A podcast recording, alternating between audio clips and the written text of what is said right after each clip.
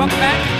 1061 ESPN Matt Josephs here. Uh, we did not get a chance to catch up and talk about uh, the ACC scheduling rotation. Uh, I've got some thoughts, and we'll certainly get into that. It's a large game for the Hokies this weekend. They uh, travel out to Louisville to take on the, the, Cardinals. We'll get into that matchup and a whole lot more. You can see this guy on the ACC network. He's one of the best they got, and it's always good to catch up with him. And soon he's going to be an official member of Harrisonburg for as many times as he's seen James Madison, it feels like. Uh, joining us now is Roddy Jones. Roddy, how's it going?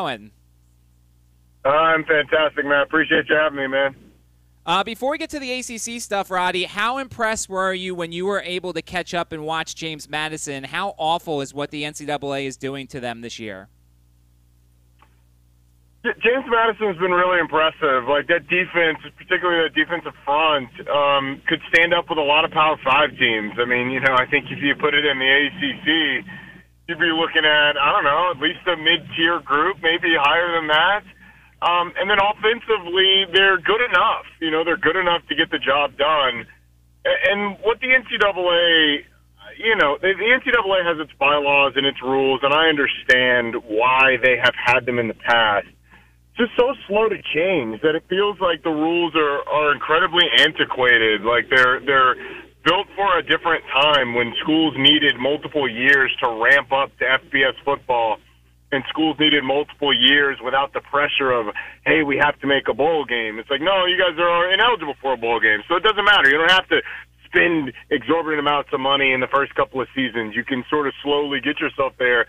That's not the case anymore. These schools prepare for years in advance these schools know what it takes, and a lot of times you have coaches that have Power Five experience, like Curt Cignetti at Alabama. So, you know, I, I think it's it's a shame. Um, I hope they continue to win, and it puts pressure on the Sun Belt and the NCAA to allow them to participate in the championship game, and then eventually, potentially, in the New Year's Six. But we'll see. It's a, it's a, it's just a real shame.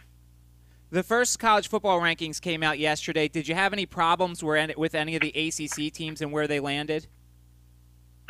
Oh, there were only two of them, so so not not really. Um, I thought Florida State be four or five, and they ended up at four. Louisville, I knew would be somewhere in the teens. I, I didn't think they'd be higher than you know maybe twelve.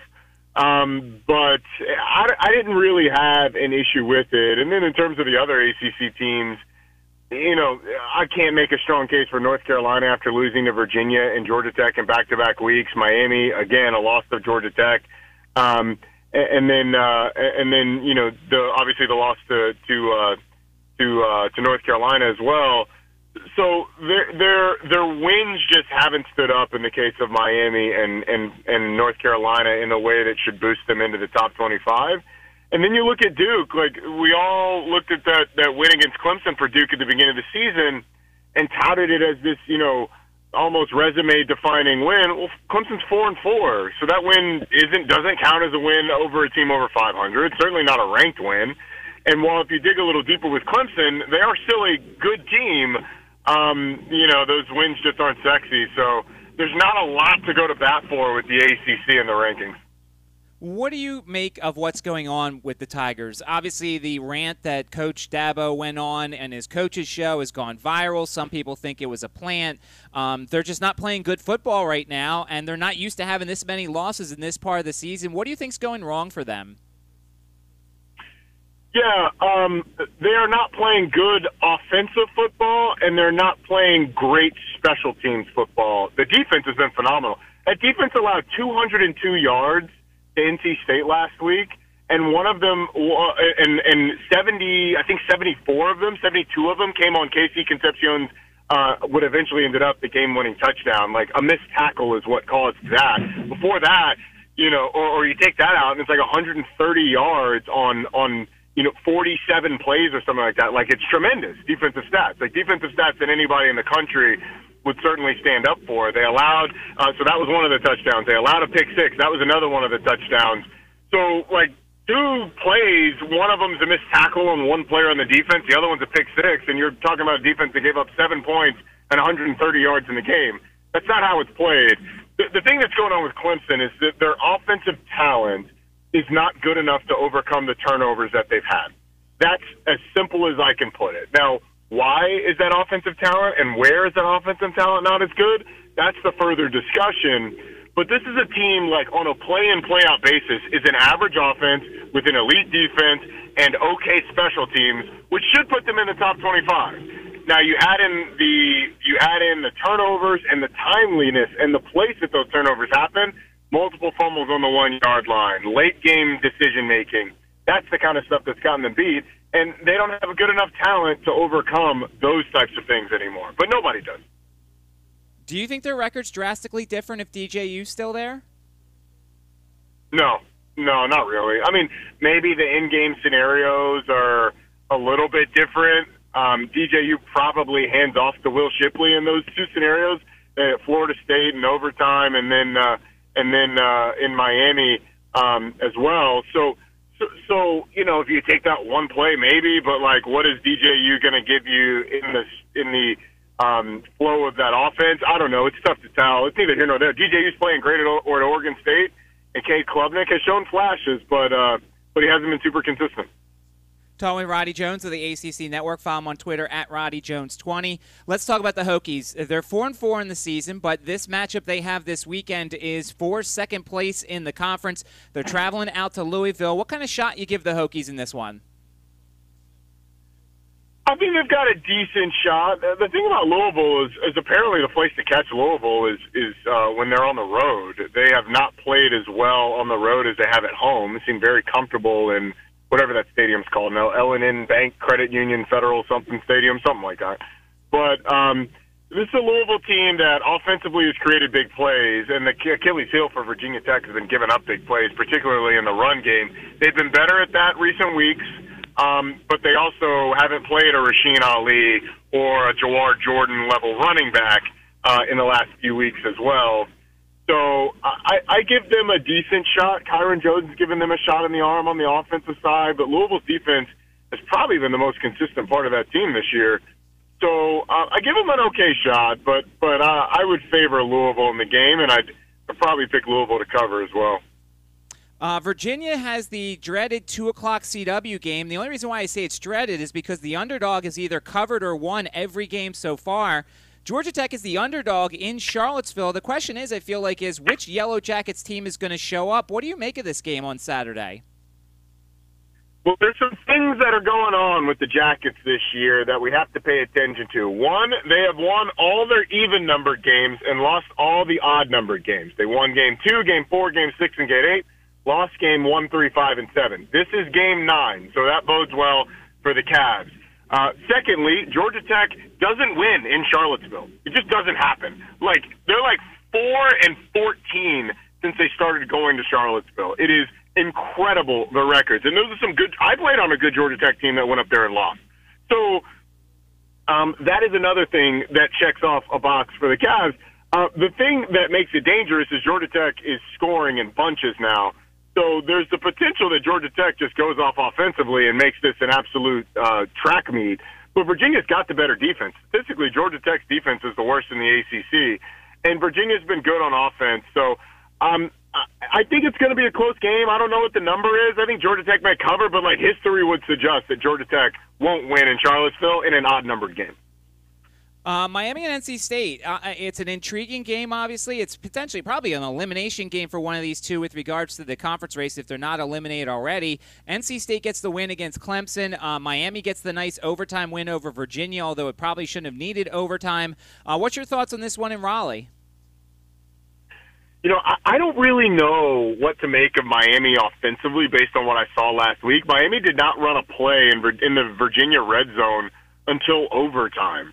It, it's just an incredible way to win a football game. It shows how good Andres Borregales was, and one of the touchdowns they scored was like a 26-yard run. But it's more fun when you talk about just the red zone. NC State's probably the second best defense that this Miami team has played, with Clemson being the first. Um, now, NC State offensively last week against Clemson was heavily reliant, as I just mentioned, on the big play. Like KC Concepcion was phenomenal, and this Miami defense is really, really good. So can NC State find some offense outside of KC Concepcion against a really good Miami defense, a defense in Miami that's that's been tremendous up front. The linebackers have really improved. They've got talent in the secondary. Um, I, I don't know. NC State's been tough to watch offensively, so I would favor Miami here, but I think it's probably a low-scoring game. Let's close on this, and we're wrapping up with Roddy Jones of the ACC Network. Always good with giving us his time. The scheduling model did come out yesterday for the next seven years. How long is it going to take you to get used to having road trips to Stanford and Cal on the schedule? uh, probably longer than seven years. um, yeah, man. Like the, uh, you know, these these marriages are made of of necessity and and somewhat desperation. Um, Stanford and Cal, they don't fit in what was traditionally the ACC. Um, but I have a feeling that um, you know, as this thing evolves, we'll, see. You know, we have kind of seen every conference go national, uh, and the ACC now has further options, uh, really across the country. So it's going to take some getting used to. It really is. Um, thing I will say is, is the interesting thing about the schedule is the, the teams that hit Stanford, Cal, and SMU in the early years, year one, year two, are big winners. Um, and so if you have multiple of those teams, especially in year one, then I think you're a massive winner. Um, because you look at what's happened at the top of the American, the teams that were at the top of the American a couple of years ago that moved to the Big 12, uh, Houston has one win. That was a Hail Mary over West Virginia, and Cincinnati and UCF still haven't won a game.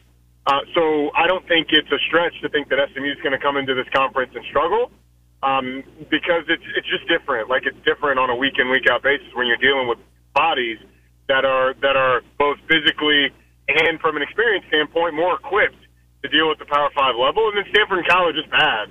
Um, well, I guess Cal's shown some promise, and, and Stanford played has played some close games, but they're in rebuilding modes. And how many guys transfer because they don't want to make road trips to to Duke and to Syracuse and all that stuff. So I I uh, I, I am not going to be able to get used to it anytime soon, and and we'll see if those teams are able to acclimate and be very good. But ultimately, yeah, it's going to be weird an ACC game when when uh, when Stanford and Syracuse hook up.